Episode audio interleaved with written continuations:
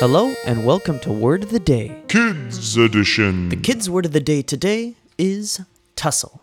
It's a noun spelled T U S S L E. And that's a vigorous struggle, or kind of scuffle, or little fight, typically in order to obtain or achieve something. To use it in a sentence, here's Mr. Finn McCool. The other day, at the donut store, I got into a tussle with a turtle who also wanted a donut, but there was only one more donut at the donut store, so we had a little bit of a tussle in order to get it, in the form of a race. I won, I beat that turtle, and I got the last donut. I won the tussle.